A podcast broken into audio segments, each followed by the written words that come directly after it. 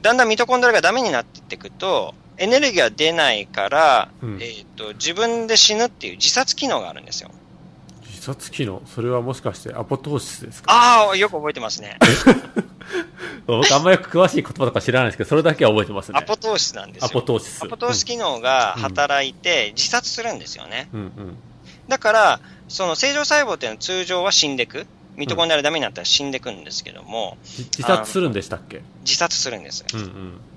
で、ただ、その、要は、ミトコンドリアダメになってって言って、じゃあ細胞自体が、えー生きなきゃいけないっていうふうに頑張るじゃないですか。うんで、そうすると、発酵させてエネルギーを作りなさいっていう、うんあの、スイッチがあるんですよね。おーそれはどこにあるんですか？ミミトコンドリアさんの中に、遺伝子です。遺伝子の中にある。はい。うんうん発酵遺伝子っていうのがあるんですよ。おううん。で、この遺伝子をポーンってオンにするとですね、うん。えーっと、要は細胞は糖を取り込んで発酵させなさいっていうそういう回路が働いて、うん。うん。で、発酵させて生きようとするわけなんですよ。あじゃあもう機能的に変わってしまうってことですね。その通りですね。うんうんうん。で、そうすると発酵遺伝子がオンになると、まず自殺機能が働かなくなるっていう、ああ、じゃあ死ぬことができないってことですね。できなくなっちゃうんですよ。無敵じゃないですか。無敵なんですよ。うんだから、えー本来は癌細胞っていうのは、そうやってね、正常細胞が死ねっていう指令を、うん。あの、くぐり抜けてきた生き残りなんですよね。なるほど。うん。だから、本当に脆弱で弱いうん。細胞なんですけど、うん一度その発酵遺伝子がオンになって、えーうん糖を取り込んでエネルギーにしてしまうと、うんその、まあ、アポトース機能っていうのがなくなってしまう。ああ、そっか。発酵して、確かに納豆長持ちしますもんね。そういうことかい そうなんですうよ。ん。だから、えー結局、えー無限大にこう、増殖してしまうっていう。うん。です死ね、死ねないから。そう。まあ、そうの死の、死なせるための、なんか、うん。えーまあ、アポトーシス機能をこう復活させるような、よ、よく言われてる、まあ、漢方とか、あの、そういういうもの、あの、自然のものでそういうものっていうのはあるわけなんですけど、うん基本的にそういうものがなくて、アポトーシス機能がオフな状態でやると、どんどんどんどん増えてしまう。ああ、それが増殖っていうことなんです増ね。殖してしまうってことなんですよね。そうーん。そっだか。うん。で、じゃあポイント何かっていうとですね、うん。癌細胞っていうのは糖質、うんブドウ糖に頼ってるってことですよね。うーん。そうブドウ糖がなければ、もう発酵機能もできないし、うんもう大きく増増殖もできませんよってことなんですよね。そうですね。うんうんうん。で、あとね、あのー要するに、その、血糖値が高い。要は糖質が高い状態。まあ、つまりこれは、膵臓酸から出るインスリンっていうものがあるんですけど、その血中のインスリンが大きくな、多くなると、うんうんえっ、とね、その腫瘍をうん成長させるっていうポイントがあるんですね。それも糖糖分に関係してます？糖分にすごい関係しまうす。ーんはなるほど。い。で、あとは、その糖尿病患者。うん。うん、血糖値が高くなると、がん患者が多くなるっていう。血糖値が高くなるとがん患者が増える。増える。なるほど。うん。それはなぜですか？えー結局、その、先ほど言った、糖質が過剰になると、体内の炎症をもたらしやすいんですよね。うーん。でそうすると、ミトコンドリア不良が起きるっていうことと、あらゆる問題、炎症をもたらしたことによって、まあ、活性酸素であったりとか、体内のストレスが出てきたりとかして、ミトコンドリア不良が起きる。うんうんうんで、さらに糖質があるっていうのは、糖質は癌細胞のね、発酵させてエネルギーを作っ作っているので、癌の餌にしてしまうっていうことですよね。うーん、なるほど。じゃあ、ポイント何かっていうことなんですけども、うん。まず一つは、癌細胞の栄養は糖であるっていうことですよね。要は、がん細胞さんにダイエットをさせるってことですね。まあ、えっ、と、ダイエット。糖を上げないように。糖を上げなければ、ちっちゃくなっていくってことですよね。ああ、そっか。それでなのに病院では、その、なんか、ブドウ糖だなんだってやってやってるわけですよね。そうなんですよ。うん。うん。そう。だその餌をまず考えるっていうことと、うんあともう一つはミトコンドリア。ミトコンドリアを要は元気にさせていれば、うん。基本的にはエネルギーバンバンバンバン作っていったら、細胞の修復機能とか、うん。細胞のコピうん。うー、ん生。まれ変わりの時のコピーのコピーミスっていうのは起きないわけですよね。ちゃんと正常にコピペをしてくれます。その通り。ああ、そっか。じゃあ、がん細胞にならないってことです？えっ、と、なりにくいとは言えますね。なりにくい。そっか。え、例えば、がん細胞を退治してくれるっていう機能はついてないんですか？がん細胞を退治する機能は、だから今のところ、うん。正常な栄養を与えないことしかうん方法がない。感じですよね。単純には死滅させるっていう方向なんですね。うん、要はちっちゃくしていくっていうイメージですよね。栄養を与えないことによって、うんうんちっちゃくさせる。うんうんうんうん、まあ、イメージ的に言うと、例えば、草食動物の馬がいますと。うん、肉食のライオンがいますと。うん、で、草食動物の馬に、まあ、草を与えるわけですよね。うん、で、だけど、肉食のライオン？にも同じ草を与えるわけなんですよ。なるほど。ライオンに。ライオンに。うんうん。そうすると、ライオンはどうなります？まあ、ガリガリに痩せ細っていって、食欲も減退するかもしれないですね。そうですよね。うん。で、最終的に死んじゃいますよね。食べなかったら死んじゃいますよね。そうですね。でもどうします？そうですね、そこでライオンさんが、よし、僕はやっぱり草食動物になるって決めて、急に草が好きになっちゃったら。あでもね、体が合わないから。草頑張って食べて腹いっぱいにしても、うん、そこらは限界がありますよね。ああ、なるほど。そう。まあ、なので、えっと、そこら辺ですよね。うんで、だから、要するに馬が正常細胞で、うん、えー、ライオンが癌細胞っていう形にしたら、うん、正常細胞に栄養になって、うん、癌細胞に栄養にならない、うんうんうん、そういう栄養素を与えていけば、うん、癌細胞ちっちゃくなっていくっていうことですよね。ああ、なるほど。確かにそうですね。うん。うん、だそうやっていくと、最低限でも、癌になったとしても、えっ、ー、と、腫瘍を大きくさせていくっていうことは、うん、ないだろうっていうことですよね。うん、確かにあれ、腫瘍が大きくなって、どっかを圧迫するとか、そういうところからいろんな症状が出てきたりしますもんね。そうですね。まあ、なので、まあ、そこにポイントを置いて、食事をやっていけば、うん、うん、大抵は大丈夫かなと。うんうんうんうん。なるほど。感じなんですよ。あの、総井さんがよく言ってるケトン体、ケトン体ってなんかすごい騒いでるじゃないですか、はい、一人で。はい、一人で。まあいろんな人に言ってますけど。はいはいはい。ケトン体がなんか、がん細胞のなんか成長がどうたらこうたらってよく言ってたんですけど、あれどういうことです？そ、そこをね、今言おうかと思ったんですけど。僕先回りしちゃいました。結局、うん、ケトン体なんですよ。先ほどの、うん、まあ、あの、草に当たるもの。ケトン体って何です？ケトン体っていうのは、あのー、えー、体内の、うん、えっ、と、脂肪ですね、うん。脂肪あるじゃないですか。はいはい。それを分解すると脂肪酸っていうものが出て出てくるわけですけど、うん、あの、そうやったその脂質の一種なんですよね。うん。じゃあ女性のおっぱいもケトン体です。あ、それは ケトン体とは血中に現れるものなので。あ、そか、それだけ見て判断できないってことです。そうそうそうそう。そう。だから、あの、非常に糖質が高い時っていうのは、ケトン体とは出ないんですよ。へ、えー、そうなんだ。そう。だから、体の中で低血糖の状態、うん、になると、要するに細胞っていうのは、その、これまでブドウ糖っていう糖をガソリンにしていたものを、糖の供給量が少なくなるじゃないですか。うん、確かに。なので、あ、サバイバルモードだっていう感じになるんですよ。急に目の前がグリーンに変わります。グリーンなんだ。ああグリーンっていうか、なんていうか、こう、ファイバースコープみたいな感じで。ファイバースコープ。サバサバイバルモードだから。なるほど。赤外線みたいな。赤外線みたいな、うん、やばいやばいっていう感じでね。うん。で、そうすると、あの、体の中の、あの、溜めてあった、そういう時のために脂肪っていうのは溜めてあるわけなんですよね。ああ、なるほど。うん。だから、まあ、もともと原始人時代っていうのは、余分に余ったものは脂肪に溜めといて、将来食べられない時のために、うん、体の中にエネルギー源として残してるっていう、そういう意味があるんですよね。うん、脂肪は本当にすごい大切なもんなんですね。本当はね。うん。でも、現代の女性はみんな脂肪をなくす、脂肪をなくすって言ってますよ。あの、つけすぎなんで。いらないよ、お前、そこまでは、みたいな。ほど、ほどほどが最強ってことですよ、要は。そうそうそう。うん。で、それを、要は分解して、要は脂肪を、あの、やると、要は、糖質が下がっていくと、えっ、ー、と、体内に脂肪を分解して、それをエネルギー源にしようとするケトン体というものが生まれるわけなんですね。うんうんうん。で、それを、要はミトコンドリアがエネルギーにすることができるってことです。ああ、そっか。じゃミトコンドリアさんを助ける役目でもあるってことです。その通りですね。うんうんうん。で、そうすると、正常細胞はケトン体を使ってエネルギーを作ることができるから、正常細胞は生きることできますよね。ああ、そっか。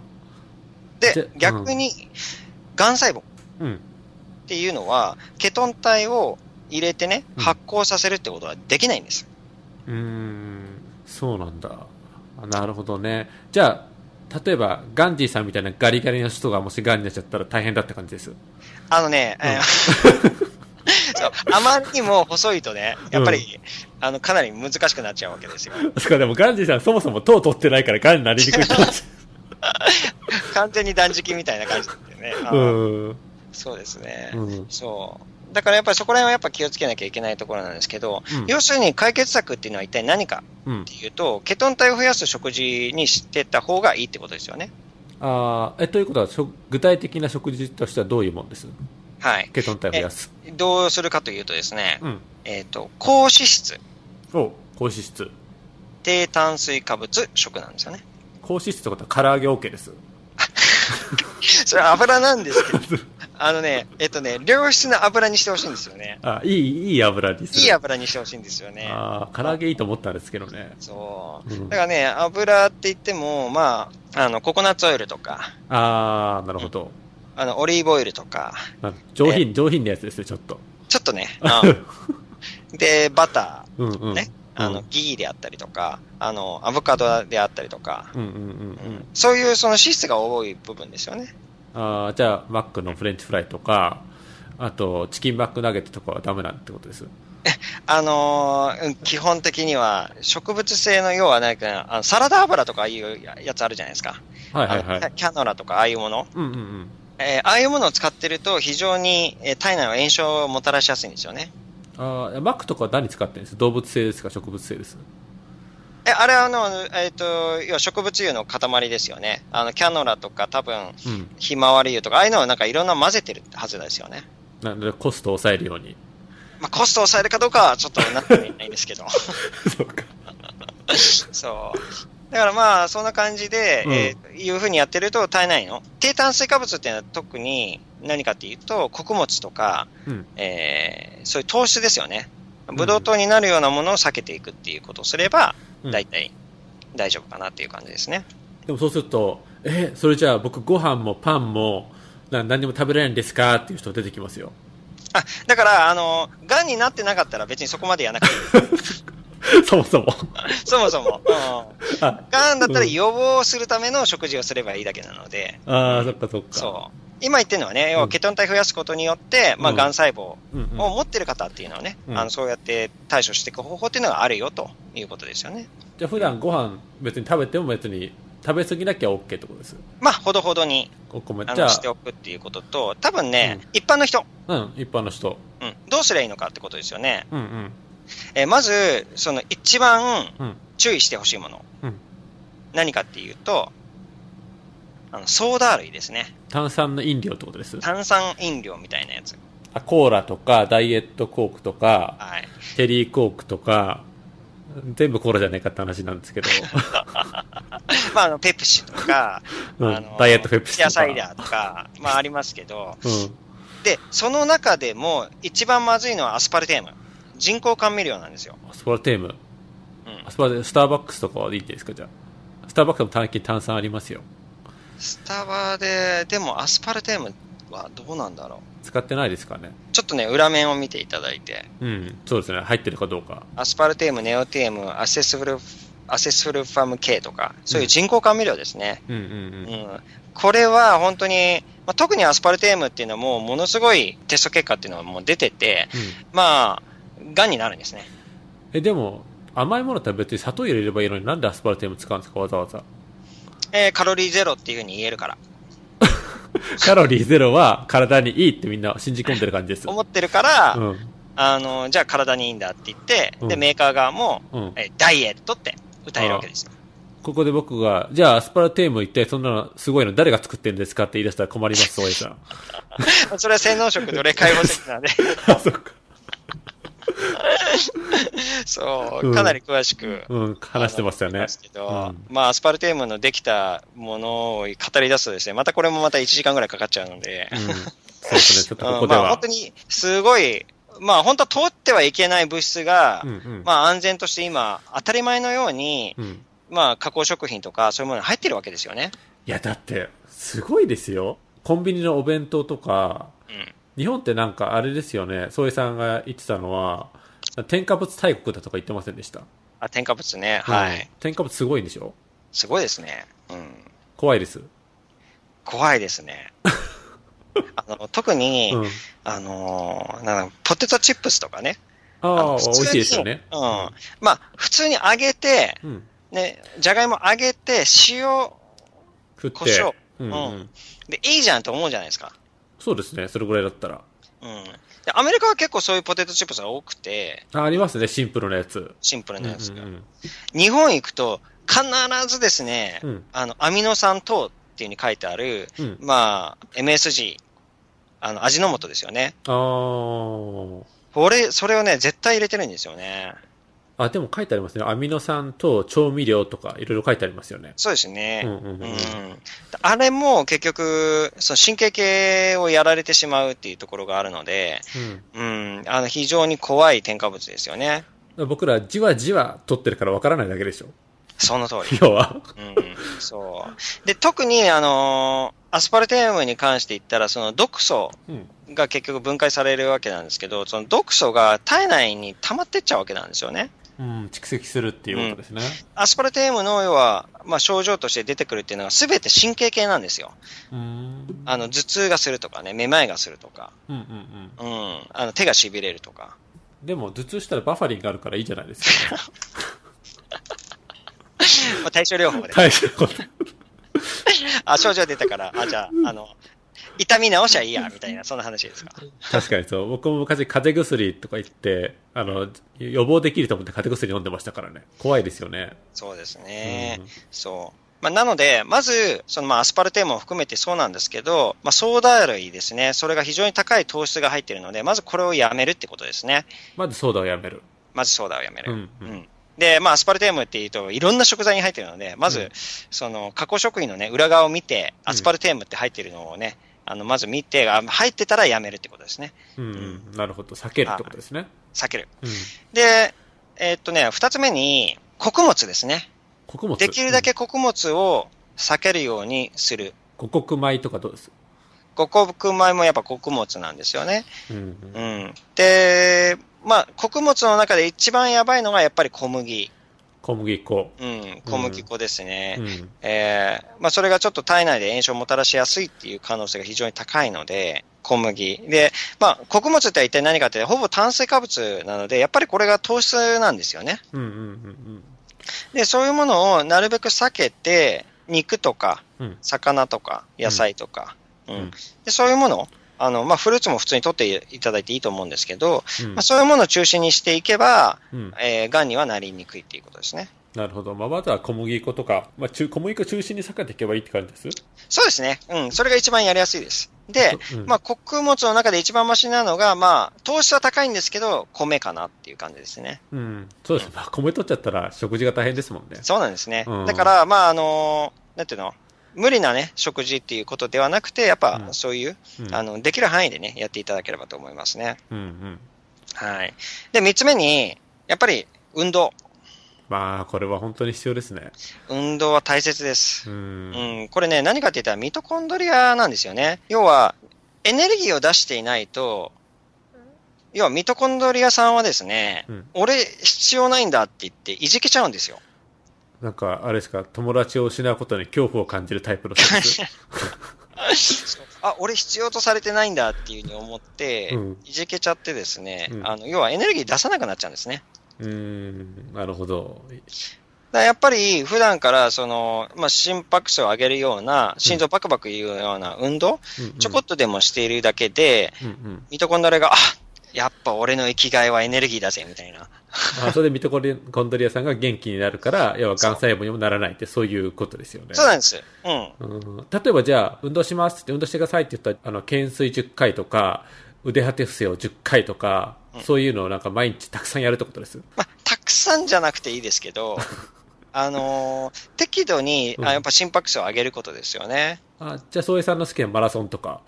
あ、マラソンはね、えっ、ー、と、逆にダメなんですよね。なんでダメなんですか、マラソン。あの、ストレスホルモンが出てしまうということで。ストレスホルモンうん。うん、下手に長い有酸素運動は逆にマイナスなんですね。体内に活性酸素が出てしまうので。で、なので、なるべく短い間に、えっと、心拍数を上げる、ちょっと集中的にやるトレーニングですね。活性酸素はガンさんの敵です。えっと、活性酸素は、えー、逆ですね。うん、あの、癌になりやすいので、癌の仲間ですよね。癌さんの仲間です。はい。ああ、じゃあ活性酸素を出してしまうようなマラソンはやらない方がいいっていうことですよね。そうですね。長い有酸素運動は逆にマイナスですね。なるほど。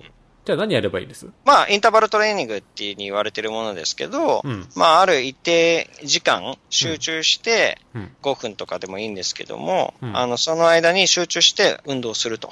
ああ。うん。じゃあ、起死改正アカデミーアドバンスで公開されたサーキットトレーニングとかトランポリンとか結構きついやつやれば OK です。あ、あのー、かなりハードですよね。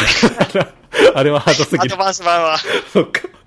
じゃあ普通の起死回生アカデミーの、あの畳一畳でもいいし、うんうんうん、あとトランポリントレーニングでもね、5分ぐらいで終わるトレーニングあああいうやつでもいいんですけどね。うん、あれだったらみんな簡単にできますもんね。できますよね。うん。うん、そういう形で、やはり、ちゃんとやっていれば、うんうん、この3つですかね。うん。うんアスパルテームをやめる。まあ、ソーダですよね。うん、ソーダ系やめる。で、あと、穀物、なるべく減らす。うんうん、で、エクササイズする。これだけで、うん、まあ、癌にはなれないかなっていう感じですね。うん、まあ、そうですね。僕自身もこれ見てたら、まあ、そもそも癌っていうか、け あの不健康にならないなっていう感じはしますね。そうですね。ああ、そう。だからやっぱり、その、今糖尿病の人とかね、うんうん、は、かなり注意しなきゃいけないですね。あでもやっぱり日本人だからお米がとか言ってる場合じゃないよっていう感じです。やばいですね。お米が、うん、やっぱいるんですよね。うん、あの、いや、薬で血糖値抑えられたらいいやとかっていう人いるんですよね。うん。そうなんですよね。そう、だから、まあその辺がやっぱり、まあわかるんですけどね、痛み伴ってるからすぐ薬で治したいっていうの気持ちはすごくよくわかるんですけど、でもそれって本当短期的に解決したことって長期的に絶対解決しないんですよね。ですね。うん。まあ、なのでね、あのー、まあちょっとやっぱり、うん、思うんですよね。うん、毎日のこの習慣が、やっぱ未来を決めていくし、うん、やっぱ癌で今これいろんな報道がされてますけども、うん、いや、俺も癌になっちゃうんじゃないかっていうふうに思うんではなくて、やっぱり毎日の食生活、習慣、運動、ね、そういうものをやることによって、やっぱ自分の未来はもう絶対大丈夫だっていうふうに思える、うん、そういうライフスタイルを送ってほしいんですよね。うん、まあ、まあ、そこからですよね、本当に。うん、そう。だから、お医者さんがどうこうとか、お医者さんも視野からもう取ってほしいっていうか。そうですね。うん、自分の力に、だってお医者さんに行って治すのって結局、僕らなんですよね。そうです。僕らの体が治してるだけであって、お医者さんはその、お手伝いをしてるだけに過ぎないんですよね。その通りですね。うん、そう。